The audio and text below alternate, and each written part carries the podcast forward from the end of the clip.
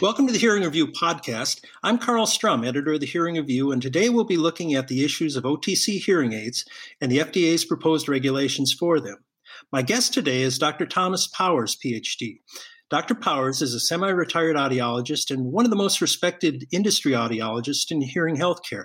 He spent 35 years at Siemens Hearing Instruments, which has since become Signia or part of the WS Audiology Group, where Tom was the chief research officer and um, he was also the main U.S. compliance officer for Siemens, which means he's uh, all too well acquainted with many of the necessary specifications and regulations that the FDA requires for putting a hearing aid on the market. Um, as a mar- as a class one or class two medical device, which is how hearing uh, hearing aids are um, defined by the FDA.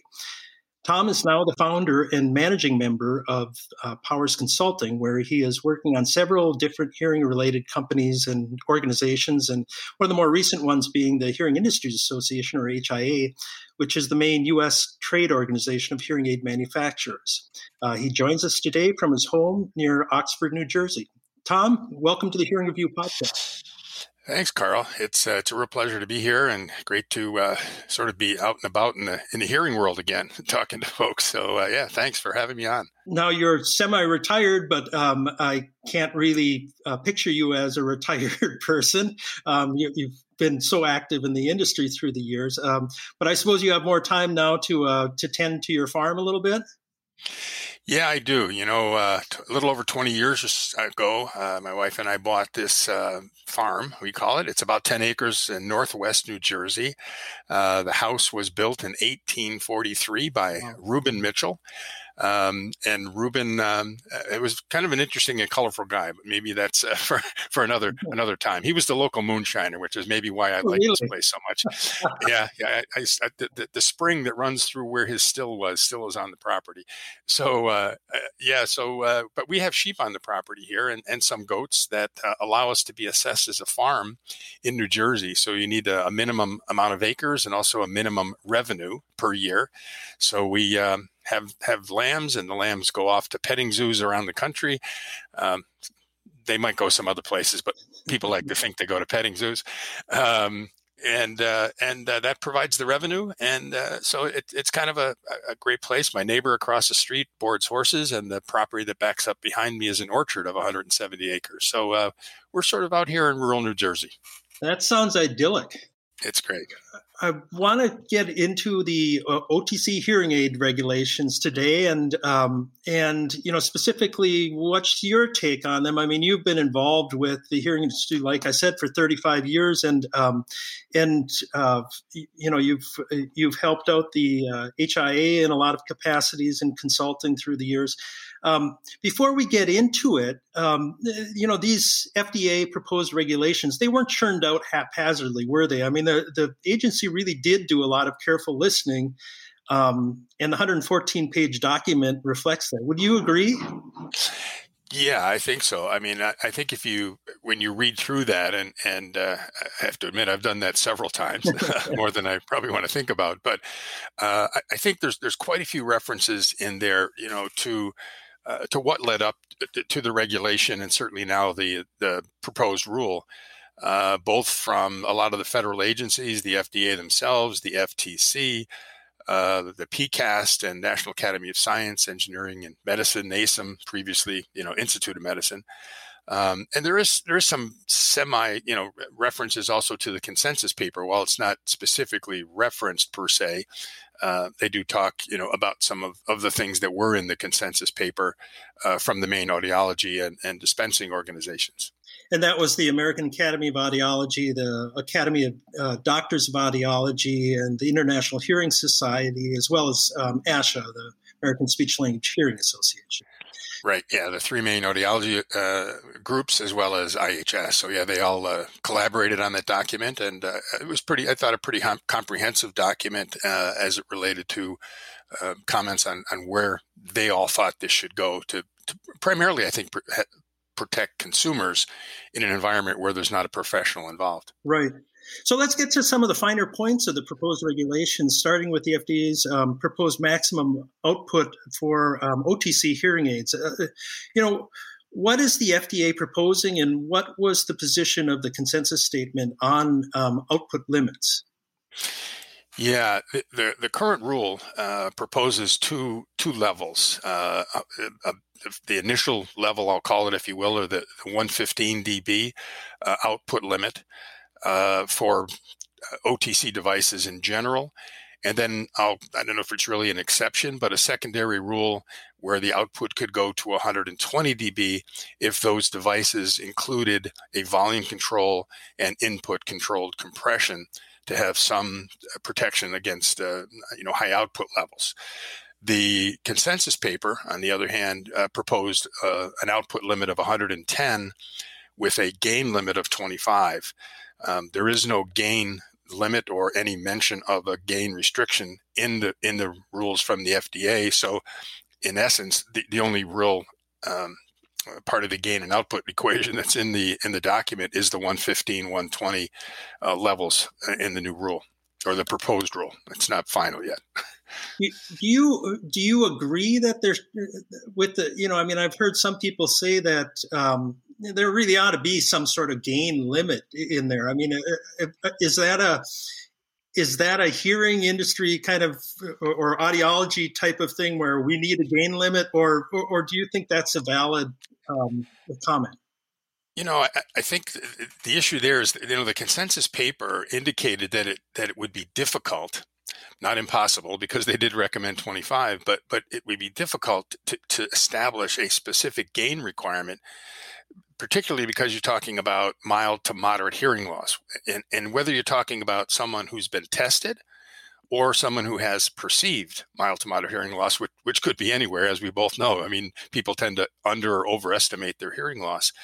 So I think I think gain is a difficult thing to to specify. I mean, if you look at what the NAL predictions would be from somebody from 25 to a 55 dB hearing loss, the gain's going to vary quite a bit in, in that range. And so to say it, maybe it should be in the middle, should it be at the upper point, should it be at the lower point? So, you know, as an audiologist, uh, I would say yes. I think we should be looking at some type of, of gain. Um, I don't know if we want to call it a limit or at least a proposal. Uh, you know, the industry felt pretty strongly. Uh, for the most part, there were there were comments on the other side that, that also felt that there shouldn't be a gain restriction, and also on the output side, there were comments on both sides from uh, from organizations and people that thought the 120 was okay. Uh, for, for me, the 120 is, is, a bit of an issue only because of the way it was defined, and that is, um, you know, it, it was defined by OSHA and NIOSH requirements that you have 30 seconds, you know, in that environment. Right. And really then you have 30 seconds to rip your hearing aid off if it, if it gets too loud. I think that that argument was a little, a little strange to me as, as an audiologist and having fit hearing aids on patients years ago when I was in private practice. Uh, it, it isn't always that easy to find the volume control and or you know take the hearing aid off. But um, but but that's what's in the rule and and uh, people you know a, a, thousand comments went to the FDA so they're now working their way through them. The the comment that people just will take off the hearing aids if they're too loud I mean there's there are also um, you know uh, people who can't t- you know people who are intellectually disabled and things like that that might not be able to to take that off. There's also a, a paper that we published from Tom Tedeschi and um, Christine Jones about how the 110 uh, OSPL 90 is is applicable really to a very very wide swath of of um, uh, of people that we treat uh, or audiologists treat. Yeah, you know, I, and I think that you know that's where I think a lot of the the audiology uh, groups and, and individuals fall is uh, you know that it's it's a reasonable level and and I think you know some of the comments also were you know this doesn't necessarily have to be the rule for the ages. I mean, we could, you know, initially look at at 110. I think I read some of the. I didn't read all thousand, but I read a lot of the comments that went in um, that that you know proposed potentially re-examining a, a, lot, not only the gain and output and, and other requirements uh, of this in the, the next three to five year period as the FDA gains more experience and we we learn what other types of things. I mean, we're going to talk about consumer protections maybe later, but but but the whole gamut of of things that are in this proposed rule.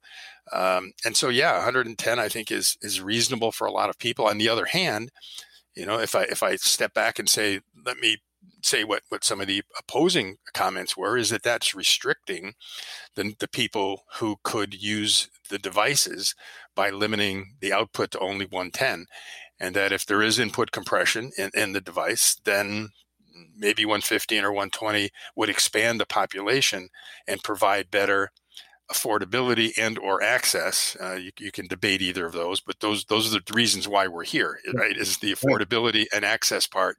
So i think you know i, I could certainly if i if i had to you know i'm an audiologist not a lawyer but if i were i could argue i guess both sides. Right right. Um, you had mentioned consumer protections, and I think one of the murkiest parts of the FDA regulation had to do with um, return for credit policies and complaints when the OTCs don't uh, OTC devices don't work. Can you can you give me your take on what the FDA is proposing here? Yeah, you know, the, the FDA is proposing that the manufacturers uh, of the devices state their return or credit policy. However, they're not requiring them to necessarily accept returns. Uh, their their position is that consumers, as they review these OTC devices and find that there is not a return privilege, for example, um, that that would limit people from from trying the device because you know I want to be able to return it. While I understand that position, and I think that certainly could be a, a deterrent, I'm not sure that everybody's going to dig that deep into um, you know the the return policies, you know what what else is in the device? Uh, you know if i really want to buy it because it has bluetooth am i am i going to get something and find out it doesn't have any kind of wireless capabilities? So um, you know I, I think it's really trying to ask consumers to make a choice about what's in the device again without the help of a professional and make sure that they get the right device and that if if they don't what happens? Are we going to end up with, uh, you know, as Sergei used to call dresser drawer comments, you know, back in the old MarkeTrak days? So I, I think it, it's it's it's really something that I, I believe a lot of cons- a lot of uh, comments were that there should be a set of of policies. You know, one of the more interesting comments was from one of the companies that, that there should be only a seller's return privilege, not the manufacturer's. And and so you get the idea that potentially uh, they want whoever the retailer is to take that that responsibility and really that risk. I mean, if you know if it's one in a hundred, that's one thing. If the returns are 40, 50 percent, it's another thing. Right. So um, I think this thing, huge, yeah. You know, it's a huge issue because I mean, right now, you know, our the the, for hearing aids, it's it's around 15. It's historically been around 15 to 20 percent, right? I mean, depending on and higher for um, devices like CICs. So I mean that that's that's a of something that you really have to focus uh, in terms of a business model on. And and the thing that strikes me is that why wouldn't hearing aid manufacturers just say, "Well, this is an OTC hearing aid"?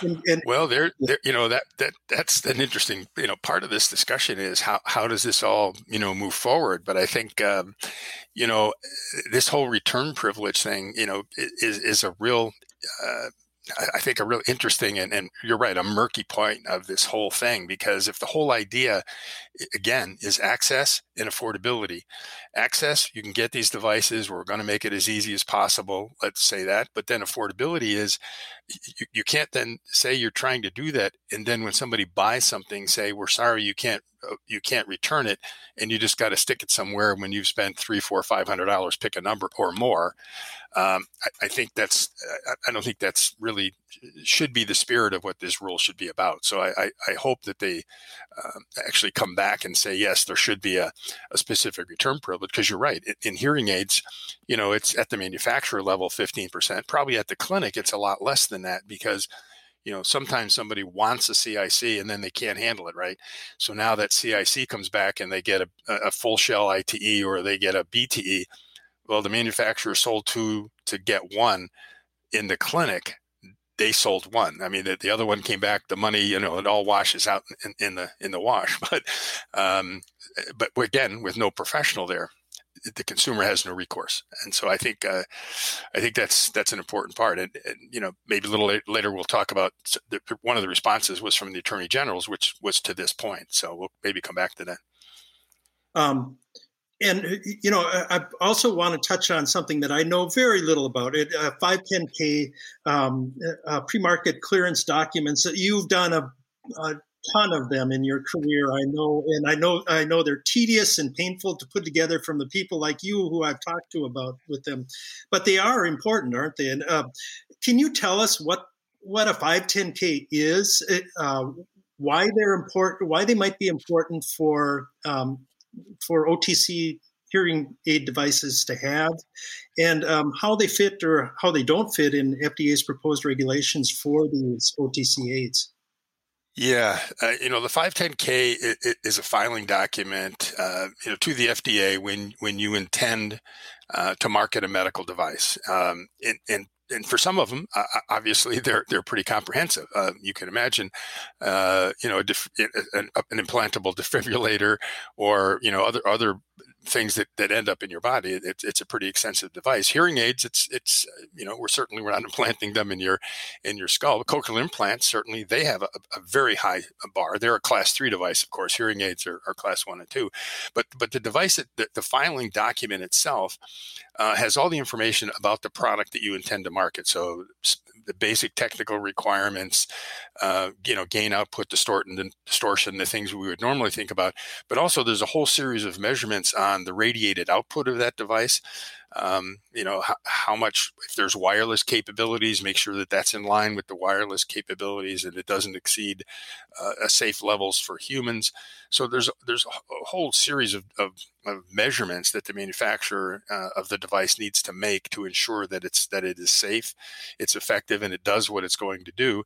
And you know, it, it it's pages of documents. Um, in the case of uh, you know some of the the 510Ks or with the de novo process that Bose followed and others, uh, you know, there's some clinical data that has to be collected and, and submitted along with, with that document. So it's a, it's a pretty substantial document. And as this relates to, to OTC, uh, you know, the, the 510K is only proposed for the self-fitting OTC.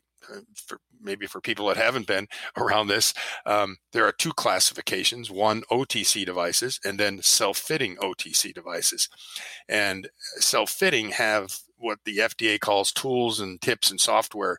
In other words, an app or some way to adjust its sliders, gain, output, frequency response, bass treble, all of those things that would allow the consumer to self fit and adjust the device an OTC might have a push button that lets you cycle through pre pre Program, uh, yeah. programs that are in the device, and so when you take it out of the box, there's really no adjusting, and so that that's the difference. And so where a lot of the comments came in is that why not make a 510k required for everybody the first time that they submit one of these devices that's not the way it, it's proposed in the rule. But I think that would ensure that not only do those companies register with the FDA as a medical device manufacturer, but also have some requirement to disclose what their device is going to do. What is what's the gain? What's the output? You know, how much radiated output do you have? I mean, are you going to follow quality standards, etc. So, um, it's it's a it's a relatively comprehensive document. Uh, here, even for hearing aids, certainly for you know higher level devices, uh, it, it gets pretty complicated. So, yeah, I mean, I wouldn't want. I I knew some of the guys that did the ones for MRIs, and I I wouldn't want to be involved in that when I was back in Siemens. So, yeah but they but they are important for for establishing kind of a baseline anyway. Or is would there? I'm just throwing this out. Is there anything like uh, it, it, they're all the same for for hearing devices? Then there there isn't like a like a 510k light or anything like that that they that you have. No, there, there's minimum requirements that, that need to be, you know, contained in the document, you know, that, um, that, that show, you know, again, what the device is doing from a performance standpoint. Uh, you know, I mean, early on when we started having wireless devices, you know, I mean, there's all kinds of measurements that had to be done uh, when it was either between the ear or when we started streaming. Uh, you know, how much is that putting out and comparing it to other devices like cell phones? I mean you're talking about hundreds of times less the, the power yet you know you still have to make sure that that those measurements are done and that the fda can uh, make a decision is this a safe and effective device that's doing what it says it's going to do so it can be approved you know for market release. I mean the fda doesn't really approve devices per se. They say you're approved to, to sell it into the marketplace uh, sure. under whatever controls are required. I mean hearing aids do have some general controls prescription devices on quality standards you know testing that has to be done design requirements. So good manufacturing practices as they're usually referred to.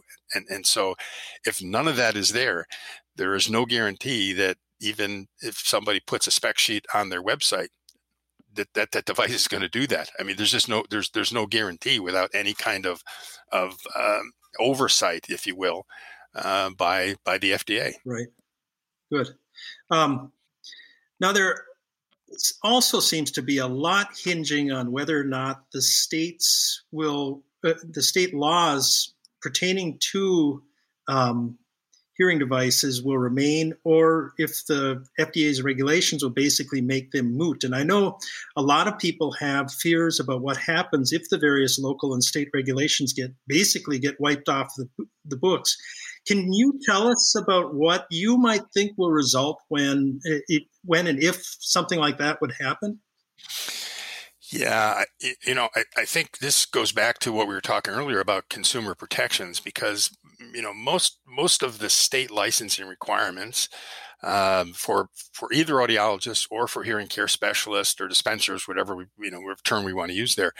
Um, you know, all, all, of the things that they're a required to do. In other words, you have to do a hearing test, you have to do airbone. I mean, there are certain things that you're required to do as a part of that license. But the other part of, of it is, as a licensed professional, there are things that flow through your license, like the return privilege, like what is the trial period? Do you have to have an itemized receipt? Um, what are the things you have to tell people, uh, etc., as you are selling them a hearing aid uh, in in this particular environment? So, if if those go away, there there in many places there will be no consumer protection because that typically is done through the license. Now, there are still some laws, state laws, that govern all, all things that are sold. So so you know these are usually sometimes called lemon laws. So if you buy something and it's just you know horrible, you do have some rights under a lot of state law to, to get it replaced or repaired or whatever. Um, but in but in terms of, of having professionals that have to follow some rules. Uh, you know, we're going back pre 1977 when it was the Wild West, and and and uh, I, I, guess I can say people were selling, you know, hearing aids out of the trunk of their car, right. uh, and, and, so so I think a, a lot of that is uh, you know is an issue, and, and you know, one of the things that that's a concern is that the states, you know, don't want it to be necessarily dependent on the fact that you have to see a professional, because that's certainly excluded by the legislation. But I think the states want to say, listen, we, we want to reserve the right to keep these licensing restrictions and consumer protections in place through the licensing requirement. Um, and I think that was that was very strongly uh, sent to the FDA by the, the, state attorneys general. I mean, there were over 40 of them that sent uh, a letter to the FDA requesting, you know, that that these are important and that they'd like to keep them in place. Um, you know that that this is how consumer protection works at the state level. You know, in many cases, it's not a federal thing. You know, it's a state thing, right. and so they really want that um, requirement. They should not be exempted, and uh, it should, you know, put a process in place also for how these may or may not be exempted, and then also that there could be an appeal. I mean, right now, if they just get wiped away and there's no there's no recourse, uh, now you're leaving the states with with really some some real dilemmas in terms of how do you enforce uh, any of the other laws that are on the books. So, so it's really a, a, a really this is a real quagmire. I, you know, I, I, usually do my white coat, blue coat little talk where you know you somebody walks in and and I, I tell them I'm a new audiologist. I'm Dr. Tom Powers. I'm here for a hearing test. I have my white coat on, Dr. Powers. I tell them afterwards, here's you have a mild hearing loss. You could have an OTC device or you could have a prescriptive hearing aid. Well, now if I want an OTC device, do I have to run in the back and find a different color coat and come back out that says Tom? And and now all the stuff that I told them about how my, my, all my training and all my mm-hmm. all that goes away and I'm just Tom again trying to I mean you, you can see how this just becomes so confusing especially for consumers. Forget about the professionals. Somehow we'll find a way. But but I think the consumers are really the people here that that I think we have to we have to do our best to try and give them. Uh, you know the best of both access affordability i mean this is the whole point here but also provide some protection so that they don't get a device uh, that doesn't work or, or causes them harm i mean those are the two things we want to be sure of and but also from a professional standpoint and most of the people uh, listening to this will be hearing care professionals I mean, you know, your licensure and and how you you know how you jog that white coat blue coat kind of thing is. I mean, it, it, there's there's some real fundamental ethical types of things here. Uh, you know, if, if, you if you ask me, and you're kind of playing with your with your um, board licensure for for the the state. Exactly, and and you know it puts you in in many ways, uh, you know, at a complete disadvantage. I mean, let's assume that some of the state uh, regulations stay in play. Uh, you know, somebody could open two doors down in a strip mall where you've got your, you know, my office, and you know, there's there's John down there, and he's just got a big sign, OTCs, come get him, you know, and and no return privilege. Again, if let's assume what we've talked about before, that there isn't a specific, you know, and he could state a policy on a little sign somewhere in the corner. Once you buy it, you own it, you know, sort of like when you break it, you own it in a China shop, right? Uh, and so uh, it, it's a real, it's a real dilemma, I think. Uh, and again, I don't want to play that professionals are, are being, you know, uh, you know, preyed upon here but but it puts them in a tough position i think when you're trying to encourage people to come in and i think that's something that that the industry and audiologists and, and i think consumer groups hlaa everybody is you know we really need to make sure that we try to encourage people to at least have a hearing test because then you know whether you're really mild to moderate and or you have something else i mean you know even though pcast way back in the you know you were there for some mm-hmm. of those discussions you know i don't want to say didn't really have any concern about the you know one or two percent of people that might have acoustic tumors you know somehow that red flag is we'll, we'll find them somehow. But you know the last thing we want is to have people have medical issues and think they can solve this problem uh, you know with an over-the-counter device. So mm-hmm so above all we you know again let's let's be safe and effective. That's that's the job of the fda and i think as professionals that's what we want to try to do is get people in and give them their options and then let them make uh, you know informed decisions. And if they decide to try an otc device great. But if it doesn't work give them the ability to send it back and uh, and then maybe seek a, a, prescriptive solution as it's now going to be called you know otc self-fitting and now the prescriptive side. Right Anything else that that really hits you uh, when you when you're reading through the FDA regu- you know proposed regulations about you know what hearing care professionals or consumers in general really need to be alert about on this issue? And how would you uh, also how would you recommend that hearing care professionals prepare for these upcoming regulations yeah, I mean, I, I think to me the best thing, and I, and I, know it's a long document, but I encourage anybody who hasn't already read it to read it, to read it, um, and and really try to understand how it's going to impact where, where they are, whether it's consumers, you know, how, how am I going to access these devices, uh, and professionals, how am I going to potentially include these in my practice. Um, you know, I, th- I, think we've hit, you know, what I what I think are certainly the main points. Um, I mean, there are some that are, you know, the labeling requirements. You know, I mean, if you you know if you look at the document, there's they're huge huge things, and, and hearing aids are small little gadgets. So if I look at the labeling requirements, I mean, I could see a little box that's two by two with an eight and a half by 11 piece of cardboard attached to it with all the labeling. Okay. Well, I mean, in some ways that seems a little, a little silly. So, so somehow we're going to have to figure that out too. So I, think there's a lot of other aspects to this, but I, I think, you know, read the document, uh, and if, and if possible, go into the FDA site. I mean, you can go there. You can read the comments that are from from all the organizations, et cetera, et cetera, and consumers, um, and and sort of be educated. Um, I, I think to prepare for this, I think you need to take a look at your practice and decide uh, how can this work for me. And, and, and I say it that way because I, I believe that if I was still in practice, I would be including OTC devices of some kind into my practice because we have a huge group of people with mild hearing loss, maybe even moderate hearing loss, who are situational wearers, as I call them. And, and you know, they're they're not ready. They may need it, but they're not ready to wear something full time, or at least feel that they have to wear something full time. They certainly could wear a prescriptive device part time, but then the cost becomes an issue and so forth. So I think to get people to to at least start the process, you know, we know from MarkeTrak, you know, four years, six years before you do anything. So let's let's try to to do that. And then how do I integrate this into into my practice? I'm going to need to think about which devices I'm going to uh, I'm going to include. So start start checking out the websites of all the new people that are coming in. I mean, we, we could spend the next half hour listing them all because there's quite a few. Right. Um, but but look at them, decide if they're right for your practice. How do they work? Do they have? Do they let you return them? I mean, if you're going to sell them to consumers, uh, and then I think the other the other big thing here that that uh, I don't know if it's really the elephant in the room or what it is, but it's the unbundling part of of our whole industry.